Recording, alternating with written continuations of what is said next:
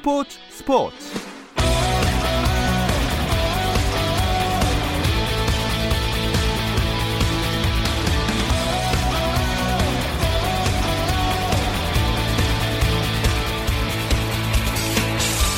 스포츠가 있는 저녁 어떠신가요? 아나운서 김종현입니다. 오늘 하루 스포츠계를 돌아보는 스포츠 타임라인으로 김종현의 스포츠 출발합니다.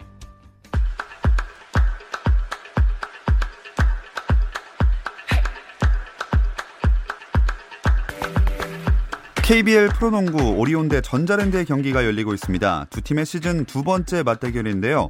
오리온은 지난 27일 홈에서 삼성을 누르고 분위기 반전에 성공했지만 여전히 국내 선수들이 제대로 된 활약을 해주지 못하고 있어서 갈 길이 멀어 보이고요. 전자랜드도 같은 날 홈에서 리그 1위 DB를 꺾고 연패 탈출에 성공하면서 다시 1위권으로 도약을 노리고 있습니다.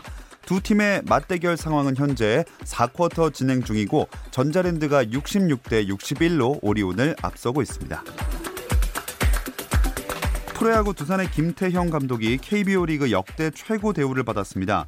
두산은 김태형 감독과 계약기간 3년, 계약금 7억 원, 총액 28억 원의 재계약을 마쳤다고 알렸습니다. 두산은 통합 우승을 차지하면서 2019 시즌을 마친 뒤 김 감독과의 재계약을 최우선 과제로 뒀고 3일 만에 협상을 마무리했습니다. 한편 한국시리즈에서 두산의 우승을 확정하는 마지막 공을 던진 배영수가 현역 생활을 마감합니다. 두산 관계자는 배영수가 김태형 감독에게 은퇴 의사를 전달했다며 지도자 생활 등 은퇴 후의 거취를 곧 결정할 예정이라고 밝혔습니다. 미국 프로농구 NBA에서 골든스테이트 워리어스가 뉴올리언스 펠리컨스를 134대 123으로 이기고 2연패에서 탈출하면서 시즌 첫 승을 거뒀습니다. 뉴올리언스는 4연패에 빠졌고요. 러셀 웨스트브룩은 친정팀을 상대로 좋은 활약을 선보였습니다. 휴스턴 호켓츠는 오클라호마 시티 선더와 경기에서 116대 112로 승리했고 오늘 승리로 휴스턴은 2연승을 질주했는데요. 제임스 하든이 40득점 7어시스트를 기록하면서 팀의 승리를 이끌었고 이적 후 첫 친정팀을 상대한 러셀 웨스트브룩은 21득점 12리바운드 9어시스트를 기록했습니다. 오늘 발표된 여자 골프 세계 랭킹에서 미국 여자 프로골프 투어 BMW 레이디스 챔피언십에서 우승한 장하나가 지난주보다 25계단이 오른 31위가 됐습니다.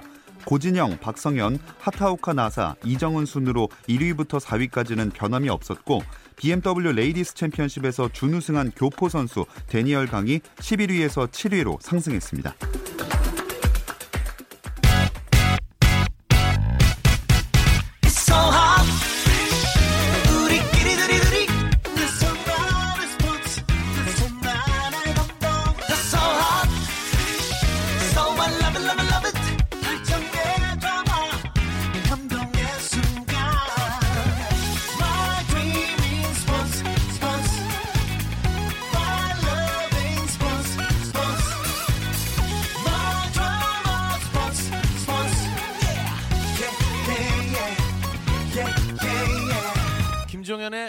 스포츠.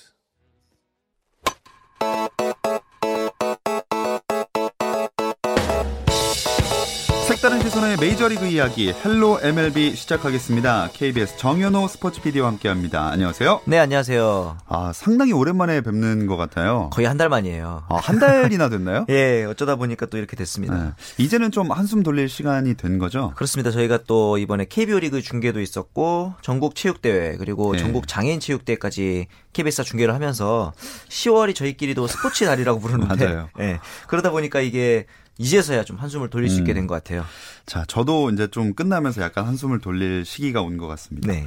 그나저나 우리나라 프로야구는 두산이 우승하면서 막을 내렸는데 네. 메이저리그 월드시리즈는 아직 진행 중이죠. 그렇죠. 우리나라 프로야구도 사실은 이맘때쯤 한참 하고 있어야 되는데 하긴 그러네요. 예, 프리미어 시비 때문에 좀 일찍 시작을 했죠. 지금 월드시리즈 같은 경우는 워싱턴이 처음에 2연승을 하면서 굉장히 이슈메이킹을 했거든요. 네. 그런데 휴스턴이 기다렸다는 듯이 3연승을 하면서 반격을 시작했어요. 이제 1승만 더 하면은 홈에서 이제 대망의 월드시리즈 우승을 따내게 되는데 내일 오전 9시에 경기가 또 열립니다. 근데 이게 재밌는 게 그전 지금까지 월드시리즈를 다 원정팀이 이겼어요. 홈이면 일반적으로 유리해야 되는데 네. 홈팀이 다 졌어요. 그러니까 이제 워싱턴이 2연승 할 때는 휴스턴 홈이었고 휴스턴 3연승 때는 워싱턴 홈이었고 내일 휴스턴 홈이거든요. 네. 그래서 과연 징크스를 깨고 휴스턴이 파이널 우승을 할 수 있을지가 좀 궁금한데 워싱턴 입장에서는 이 징크스를 믿어야겠죠. 그러네요. 예, 일단은 6차전을 잡아봐야 7차전에서 이제 벼랑 끝 승부를 할 텐데 변수는 역시 그 에이스인 슈어저 선수가 또 부상을 당했어요. 네. 그래서 이 점이 가장 큰 변수일 것 같습니다. 이 슈어저 선수가 갑자기 부상을 당하면서 네. 다음 경기에 나올 수 있는가 없는가 이게 참 많은 관심을 모으고 있어요. 전혀 예상치 못하는 부상인데 네. 이게 자고 일어났더니 갑자기 어깨가 아프다 이런 상황이에요. 5차전 선발로 원래 예정이 돼 있었는데 그 전날 아침에 일어났는데 팔을 못 들 정도로 아팠다고 해요. 그래서 옷도 부인이 직접 입혀줘야 되고 그 다음에 굴러내려오고 침대에서. 저도 근데 이런 적이 한 번 있습니다. 술 드시고 그러신 건 아니시죠? 아니에요. 고등학교 3학년 때 자고 일어났는데 네. 딱 여기 비슷한 부분이 뭉쳐서 맞아요. 목이 안 돌아가고 그러더라고요. 그렇죠. 정확하게 네. 알고 계시네요. 네. 그래서 이제 실제로 슈어저 선수의 진단도 이 목과 오른쪽 승모근 여기를 이제 그 연결된 어깨 근육을 승모근이라 그러는데 여기에 경련 증세가 왔다 그래요. 그래서 현재는 주사를 맞고 48시간 동안 휴식을 취하고 있다고 합니다. 원래는 선발 등판을 앞두고는 불펜 피칭도 하고 예. 러닝도 하고 이렇게 하는데 이 어떤 것들도 하지 않으면서 절대적인 휴식을 취하고 있다 그래요. 근데 사실 이 슈어저 선수가 얼마나 이 도끼가 많은 선수냐. 시즌 중에 그 연습 피칭을 하다가 네. 타자가 친 타구에 코를 맞았어요. 어허. 그래서 코가 부러졌어요. 콧뼈가. 네. 그러니까 일반적으로는 거의 뭐 일상생활도 힘든 상황인데 그쵸. 그 다음 정상적으로 로테이션에 등판을 합니다. 부러진 코뼈를 잡고 그 정도로 도끼가 있는 선수인데 네. 과연 7차전에 등판할지가 사실 현지에서도 제일 관심사고 그 전에 일단 6차전을 이겨야 7차전 있지 않겠어요? 네. 6차전 선발은 워싱턴은 스트라스버그 그리고 휴스턴은 벌랜더 현재 양팀 상황에서 내세울 수 있는 가장 에이스들의 맞대결인데 사실 벌랜더가 이름값으로 보나 올해 시즌 성적으로 보나 앞서는데 이상하게 이 큰 경기만 가면 좀 약해요. 이번 포스트 시즌에서도 1승 3패에 4점대 평균 자책 그리고 이 월드시리즈 경험이 꽤 많거든요. 벌랜더가. 예. 근데 승이 단 한 번도 없어요. 아하. 통산 6번을 등판했는데 5패밖에 없고 방어율도 지금 5.73이거든요. 네. 근데 반대로 이 스트라스버그 선수는 올해 시즌도 물론 나쁘지 않았지만 그 포스트 시즌에서만큼은 벌랜더보다 낫다라고 봐도 돼요. 왜냐면은 이번 포스트 시즌에서 반대로 이 선수는 패가 없어요. 그리고 평균 자책도 1점대고요. 그리고 이제 막상 2차전에서 월드시리즈 2차전에서 두 선수가 맞대결했거든요. 네. 누가 이겼을 것 같습니까? 뭐 패가 없다고 했으니까 그렇죠. 스트라스버그가 이겼겠죠. 스트라스버그 선수가 6이닝 2실점으로 승을 따냈고 반면에 벌랜더 선수는 6이닝 4실점하면서 패전했거든요. 아마 벌랜더 선수도 준비를 해왔겠죠. 그런 면에서 봤을 때는 6차전이 워싱턴에서는 가장 내세울 수 있는 최고의 카드고 네. 휴스턴 입장에서도 벌랜더가 당연히 서력을 할 거라고 보기 때문에 내일 경기가 재밌을 것 같습니다. 네, 월드시리즈의 향방은 이제 내일 9시 오전에 그렇죠. 정해질 것 같고 네. 우리 국내 팬들의 관심이라고 하면 이제 류현진 선수의 거취에 쏠려 있을 겁니다. 네. 여러 이야기들이 나오고 있더라고요. 사실 류현진 선수가 이번 시즌 진짜 커리어 하이 성적을 기록했잖아요. 예. 더군다나 에이전트가 정말 그 신의 손이라고 불리는 고객에게 최대의 금액을 안겨주는 스캇 보라스 아니겠습니까? 예. 역시나 언론 플레이를 시작했어요.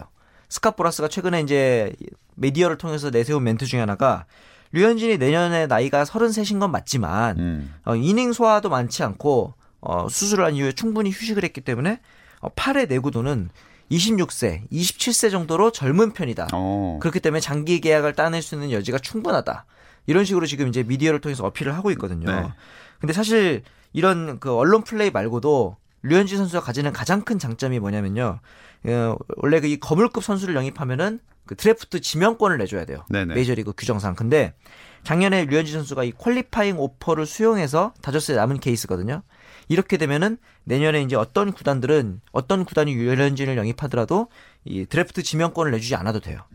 그렇기 때문에 요즘에 또 유망주들의 몸값이 굉장히 금값일 정도로 예. 이 지명권의 가치가 높은데 지명권을 내주지 않으면서 올해 평균 자책 1위를 기록한 투수를 영입할 수 있다. 아하. 이 점에 있어서는 충분히 류현진 선수의 몸값이 올라갈 수 있는 요인이 될 것 같아요. 그래서 이제 다저스의 그 지역 잡지인 다저스 네이션에서 예상한 금액은 4년 계약에 8천만 달러를 예상했어요. 근데 사실 이제 류현진 선수가 필요한 거는 금액보다도 기간이거든요. 장기 계약. 네, 예. 나이가 좀 적지 않다 보니까 과연 4년의 계약을 따내서 36세까지 보장되는 계약을 따낼 수 있을지가 사실은 좀 초미의 관심사라고 봐야 될 것 같아요. 근데 이적을 하지 않는 경우 다저스에 남으려면 몸값을 좀 손해를 봐야 한다는 보도도 나왔는데 이유가 뭘까요? 일단은 다저스라는 구단 자체가 지금 류현진 선수를 삼선발로 보고 있잖아요. 네. 그렇기 때문에 아무리 다저스가 페이롤이 큰 구단임에도 불구하고 1선발에 대한 대접보다는 3선발에 대한 대우가 당연히 조금 작을 수밖에 없죠. 그래서 만약에 다저스에 계속 잔류한다면 3선발의 대접을 받기 때문에 다른 구단으로 이적할 때보다는 좀 금액이 적게 될 것이다. 이렇게 볼 수밖에 없어요.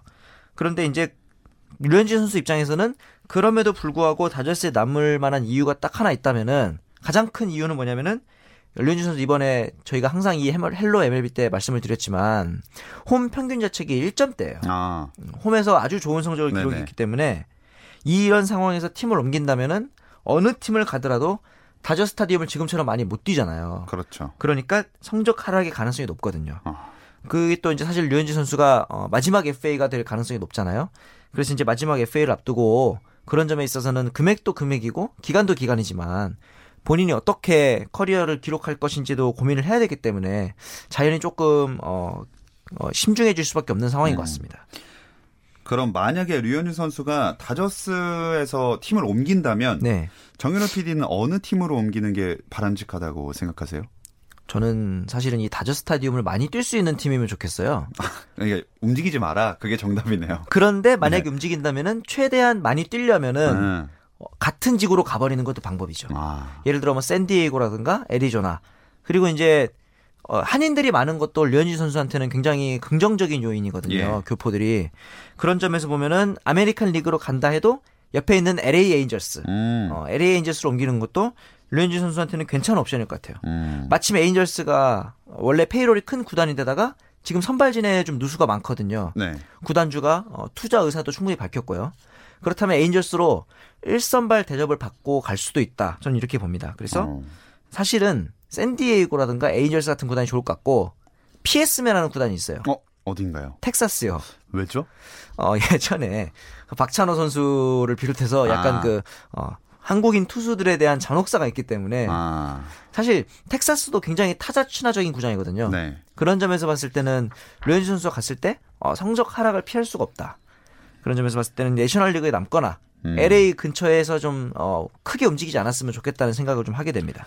그럼 어쨌든 정연호 PD가 생각했을 때 제일 좋은 옵션은 움직이지 않는 것이다 라고 볼 수 있겠군요. 선수들의 이동이야 월드시리즈 끝나야 구체적으로 알 수가 있을 것 같고 구단들은 좀 더 일찍 움직이고 있겠죠? 그렇죠. 대표적인 구단이 이제 피츠버그인데 피츠버그가 최근에 단장, 감독, 사장 모두 해고했어요. 강정호를 영입했던 닐 헌팅턴 단장을 최근에 해고했는데 그 전주에 했던 30일에는 허들 감독을 경질했고요. 그 전주에는 쿠넬리 사장도 해고했습니다. 일주일마다. 기다렸다는 듯이 그냥 착착. 근데 왜 이렇게 피츠버그가 지금 분위기 쇄신에 목을 매냐. 팀 분위기가 너무 안 좋습니다. 일단 4년 연속 포스트시즌 진출에 실패했고요. 7월 달에는 선수랑 구단 직원 간의 몸싸움이 있었다는 내부 보도가 있었고 9월 달에 저희도 한번 말씀을 드렸지만 선수들끼리 주먹 다짐을 했습니다. 그래서 당시 카일 크릭 선수가 손을 다쳤거든요. 자기들끼리 싸우다가 손 다치는 이런 라커룸 분위기가 대충 어느 정도인지 짐작이 가실 것 같아요. 그런 점에서 봤을 때 피츠버그가 좀 가장 발빠르게 오프시즌 행보를 보이는 건 좀 당연해 보입니다. 자, 그럼 정연호 PD의 시선을 사로잡은 이슈나 화제의 장면도 되짚어보는 정연호의 핫클립으로 넘어가 보겠습니다. 사실 요즘 가장 핫한 투수죠. 이 휴스턴의 게릿 콜 선수. 109를 던졌는데 160을 던지는 이 선수가 근데 올해 끝나고 FA거든요. 마찬가지로 에인절스가 지금 노리고 있어요.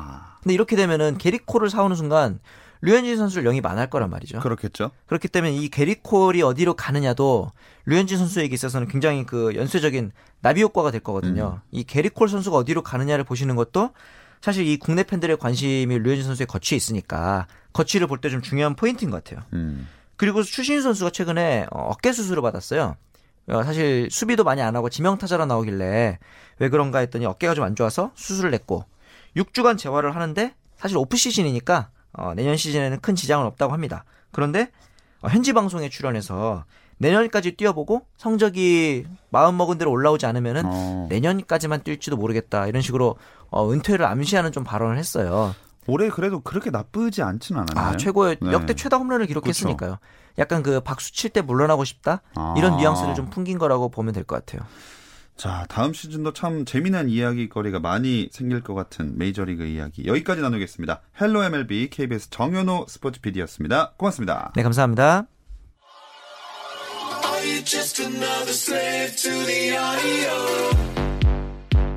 국내 유일 스포츠 매거진 라디오 김종현의 스포츠.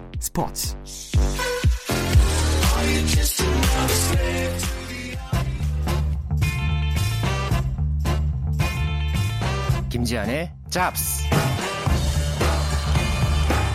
코트에 내리꽂히는 스파이크, 시원한 블로킹, 그리고 화끈한 세리머니까지 배구가 돌아왔습니다. 시즌 초반 흥행이 대단한 프로배구 이야기 김지한의 잡스가 전해드립니다.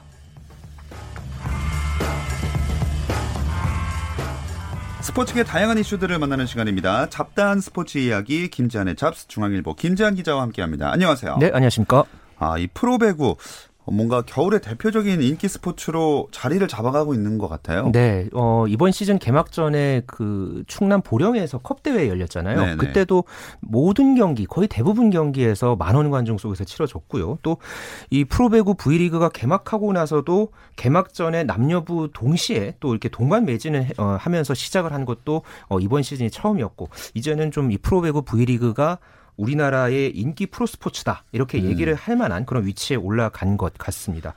평일에도 계속해서 관중이 꽉 들어찼고요. 지금 이 시간에 벌어지고 있는 두 경기 역시 지금 관중이 꽉 들어찼더라고요. 예, 이제 프로야구가 또 끝났기 때문에 V리그 흥행이 본격화될 것이다, 뭐 이런 말도 있는데, 기본적으로 또 이 프로배구 선수들 쇼맨십도 굉장히 화끈하고, 네, 뭐 세리머니도 굉장히 화끈하고 화려하잖아요. 그리고 구단들의 마케팅도 활발한데, 예, 올해는 특히나 이 V리그 관중 기록이 어떻게 나올지가 정말 기대되는 그런 시즌입니다. 네, 이렇게 팬들의 관심이 많이 몰릴 때 경기가 재밌어야 또 더 많은 관심을 받게 되는데, 네, 시즌 초반부터 진짜 경기들이 다 재미있게 펼쳐지고 있어요. 네, 아직은 그 남자부 같은 경우에는 팀당 한 5경기 정도, 그리고 여자부는 팀당 2-3경기 정도 치렀기 때문에 섣부르게 현재 판도가 앞으로 이렇게 갈 것이다, 뭐 이렇게 예측하는 것은 좀 이르기는 합니다. 네. 하지만은 그래도 예년보다는 분명히 지금 초반이 아주 재미있게 지금 흘러가고 있는 것만은 분명한 사실이고요. 예상을 뒤엎는 그런 순위가 지금 현재 이 순위표가 만들어져 있습니다. 이 판도부터 이렇게 재미있기 때문에 팬들의 관심이 더욱더 높아지는 이번 2019-2020 시즌이 될 것 같습니다. 네, 먼저 개막을 한 남자부 이야기부터 해보면, 지난 시즌에 창단 후에 처음으로 플레이오프 올라갔던 우리카드가 지금 1위에 올라 있습니다. 네, 이 우리카드가 사실 시즌 개막 전에는 우승 후보로 많이 꼽히지는 않았어요. 네. 올 시즌에는 사실 지난 시즌 챔피언 결정전에 올랐던 뭐 현대캐피탈이나 대한항공이 우승을 다툴 것이다, 뭐 2강 체제다, 이렇게 이야기들을 많이 했는데, 현재 우리카드가 4승 1패 남자부 단독 선두에 올라 있거든요. 벌써부터 이 홈구장인 장충체육관의 이름을 따서 이번 시즌 장충의 봄이 또 올 것이다, 뭐 이런 말도 지금 나오고 있을 정도인데, 특히나 4승 중에서 2승이 풀세트 접전 끝에, 그러니까 3-2 승리를 그렇게 거뒀습니다. 지난 27일에 KB손해보험과의 경기 같은 경우에도 0-2로 뒤지고 있던 것을 3-2로 뒤집었습니다. 이렇게 시즌 초반에 이 상승세 기세가 확실하게 올라있는 우리카드의 현재 상황입니다. 원래 모든 스포츠가 우승을 위해서는 그 지는 경기 비기고, 혹은 비기는 경기 이기고 막 이래야 되잖아요. 네. 이렇게 뒤집는 힘이 참 중요한 것 같은데, 아무래도 작년에 플레이오프 올라갔던 그 경험이 좀 팀을 바꿔놨다, 이렇게 봐도 될까요? 네, 일단 우리카드가 그동안 봄 배구, 그러니까 플레이오프와는 거리가 있던 그런 팀이었는데, 지난 시즌에 창단 이후에 처음으로 플레이오프에 올라갔잖아요. 그런 영향은 분명히 받았던 이번 시즌이 아닌가, 일단 지금 초반의 현재 분위기로서는요. 우리카드 하면 사실 이 떠올려지는 선수가 이 레프트의 나경복 선수가 있는데, 이 선수가 확실히 시즌 초반에 기량이 무르익은 그런 어떤 모습을 보여주고 있고요. 이 나경복과 함께 젊은 이 윙 스파이커 조합을 이루고 있는 한성정, 그리고 황경민 선수도 아주 잘 받쳐주고 있습니다. 그리고 무엇보다가 이 우리카드의 주포 외국인 선수인 펠리페를 또 꼽을 수 있는데요. 원래는 우리카드의 이 아가메즈라는 이 에이스 선수가 있었죠. 그런데 원래 올 시즌에도 뛰는 거였었는데, 이 허리 근육 파열 때문에 이제 전력에서 이탈을 하게 됐고, 결국은 이 한국전력에서 뛰었던 펠리페가 이제 올 시즌에 우리카드에 함께 하게 됐는데, 펠리페가 정말 잘해주고 있습니다. 네. 50%의 공격 성공률을 지금까지 기록을 하면서 115득점, 현재 득점 부문 2위에 올라 있고요. 이렇게 이 펠리페가 중심을 잡아주면서 뭐 나경복이라든가 황경민 이런 선수들의 어떤 공격 분산이 더 골고루 잘 이루어진다면 우리 카드 올해 돌풍이 아니라 이 태풍의 핵으로 떠오를 것이다. 이렇게 좀 조심스럽게 전망을 해보고 싶습니다. 네, 또 석진욱 감독이 이끄는 OK저축은행도 주목을 받고 있죠. 네, OK저축은행이 지금 개막 3연승 무패 행진을 달리고 있는데요. 사실 지금 최근 3년 연속 플레이오프 진출에 실패를 해왔거든요. OK저축은행이. 그런데 확실히 이 새롭게 지휘봉을 잡은 석진욱 감독의 효과가 일단 아직까지는 큰 것 같습니다. 뭐 석진욱 감독 하면은 과거에 이 삼성화재에서 이 왕조 구축에 큰 역할을 했던 이 돌석자를 따서 돌도사라는 또 별명이 있던 이 석진욱 감독인데, 사실 OK저축은행에서 이 팀을 6년 동안 이 코치로 어제 이끌면서 팀 상황을 누구보다 잘 아는 그런 인물이고요. 다만 프로 감독은 처음이지만 리더십이 벌써부터 이 주목받고 있습니다. 뭐 선수들과 소통도 마다하지 않고요. 이 머리가 사실 좀 흰머리가 되게 많았어요. 근데 네. 이걸 또 염색하는 그런 어떤 변화도 마다하지 않았고, 이 작전 타임 때 보면은 석진욱 감독이 비교적 좀 조곤조곤 얘기하는 스타일이에요. 이런 어떤 선수들의 심리를 생각하는 그런 어떤 리더십도 굉장히 주목을 받고 있고, 그러면서 현재 이 에이스 송명근 선수라든가 외국인 선수 레오 선수 예전보다 확실히 이 활발한 그런 어떤 이 몸놀림을 보여주고 있고요. 이런 OK저축은행의 어떤 부활에 이 석진욱 감독의 리더십이 큰 역할을 하고 있는 것만은 분명한 사실입니다. 자, 이렇게 잘 나가고 있는 두 팀을 얘기해봤는데, 반면에 지난해 챔피언 결정전에서 맞붙었던 대한항공이랑 현대캐피탈은 약간 주춤하는 모습이에요. 네, 아까 제가 뭐 우승 후보 남자부 2강 해서 대한항공과 현대캐피탈을 꼽아드렸는데요. 네. 두 팀 다 일단 아직 초반이긴 합니다만 좀 주춤하게 이제 시작을 하고 있습니다. 대한항공 같은 경우에는 개막 2연승을 달리다가 2연패를 당하면서 2승 2패를 기록을 했고요. 현대캐피탈 같은 경우에도 2연패 후에 KB손해보험에게 3-2로 아주 힘겹게 또 이겼고, 오늘 그 한국전력과 지금 이 시간 현재 경기를 치르고 있거든요. 아까 제가 3세트, 4세트 시작할 때까지 제가 보고 왔는데 세트 스코어 1-2로 오히려 한국전력이 뒤지는 그런 어떤 분위기에서 4세트 경기를 치르는 것을 제가 좀 봤습니다. 대한항공 같은 경우에는 이 리시브진에 문제가 생긴 그런 상황이고요. 현대캐피탈은 이 외국인 선수 에르난데스가 부상으로 인해서 전력에서 이탈을 하면서 이 악재가 좀 전체적인 영향을 미친 그런 분위기입니다. 다른 팀을 보면 또 삼성화재가 여기도 지금 외국인 선수 전력이 이제 좀 변화가 있으면서 초반에 조금 어려움을 겪었거든요. 그런데 2패 후에 3연승을 달리면서 현재 3위에 올라 있고요. 지금 만약에 한국전력이 오늘 이 경기를 잡게 된다면 올해 이 V리그 남자부 판도 7팀이 전체 다 아주 이 물고 물리는 그런 어떤 접전이 펼쳐질 것 같아서 아주 재미있게 이렇게 펼쳐질 그런 어떤 분위기입니다. 네, 다음으로는 여자부 이야기해 보겠습니다. 여자부는 어떤가요? 여자부도 아주 재미있게 흘러가고 있는데요. 일단 흥국생명이 올해 이 6개 팀 중에서 5개 팀 감독으로부터 우승 후보 1순위로 꼽혔거든요. 그런데 현재 2승 1패를 달리고 있고요. 그리고 지금 이 시간 현재 KGC 인삼공사 경기를 하고 있는데, 이 경기에서 아까 제가 또 4세트 시작할 때 봤는데 1-2로 인삼공사에게 흥국생명이 밀리고 있었습니다. 예. 앞서서 또 이 흥국생명의 덜미를 잡았던 또 팀이 GS칼텍스였는데요. 지난 22일에 시즌 첫 경기에서 흥국생명을 이 GS칼텍스가 3-0으로 이 완파를 했고요. 그리고 이어서 27일에 도로공사전에서 또 3-1 승리를 거두면서 개막 2연승 무패로 현재 선두에 올라있고요. 또 도로공사와 현대건설, IBK기업은행이 모두 1승씩 거뒀고, 또 이렇게 KGC 인삼공사까지 만약에 오늘 경기를 잡는다면 이게 또 어떻게 또 흘러갈지 또 지켜봐야겠습니다. 네, 조금 전에 말씀하셨던 GS칼텍스가 외국인 선수 활약이 눈길을 모으더라고요. 네, 이 외국인 선수가 올 시즌에 이 GS칼텍스에서 굉장히 좀 주목을 받는 그런 선수가 있는데요. 이 러츠라는 선수인데, 이 선수 키가 일단 주목받습니다. 2m 6cm거든요.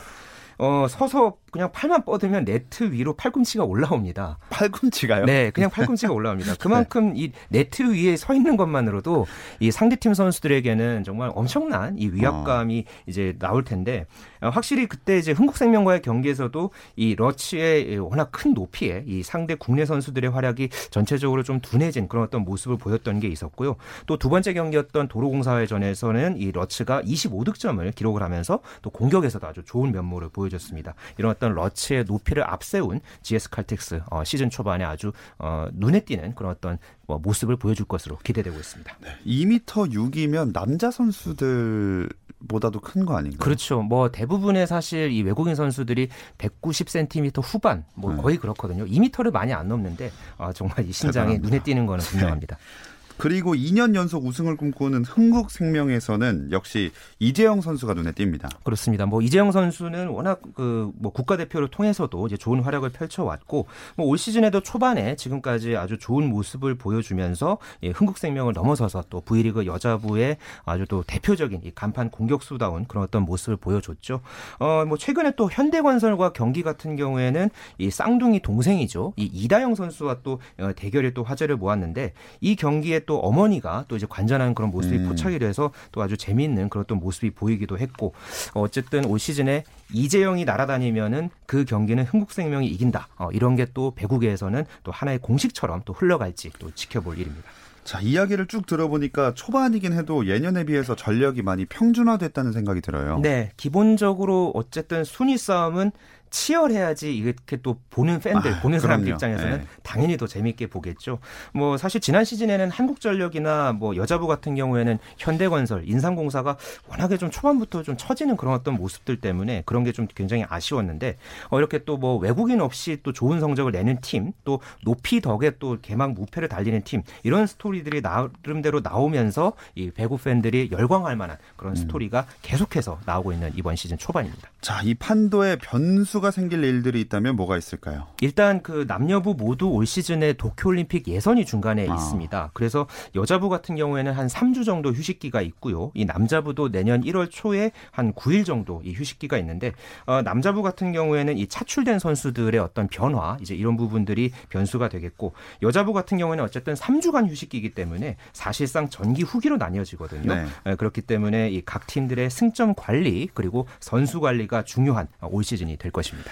자, 그러면 긴 말 않고 딱 한마디로 물어보겠습니다. V리그 남녀부 우승 후보 한 팀씩 꼽아주시죠. 한 팀은 어렵습니다만 네, 일단 제가 한번 연구를 해봤는데 일단 여자부는 좀 흥국생명으로 가보겠습니다. 흥국생명. 워낙에 또 국내 외국인 자원이 균형이 좋아서요. 남자부는 정말 어려운데 저는 OK저축은행을 한번 밀어보겠습니다. 네, 석진욱 감독의 한번 리더십을 끝까지 한번 믿어보겠습니다. 좋습니다. 프로배구 이야기 여기까지 나누겠습니다. 중앙일보 김지한 기자였습니다. 고맙습니다. 네, 감사합니다. 내일도 저녁 8시 30분에 돌아오겠습니다. 김종현의 스포츠.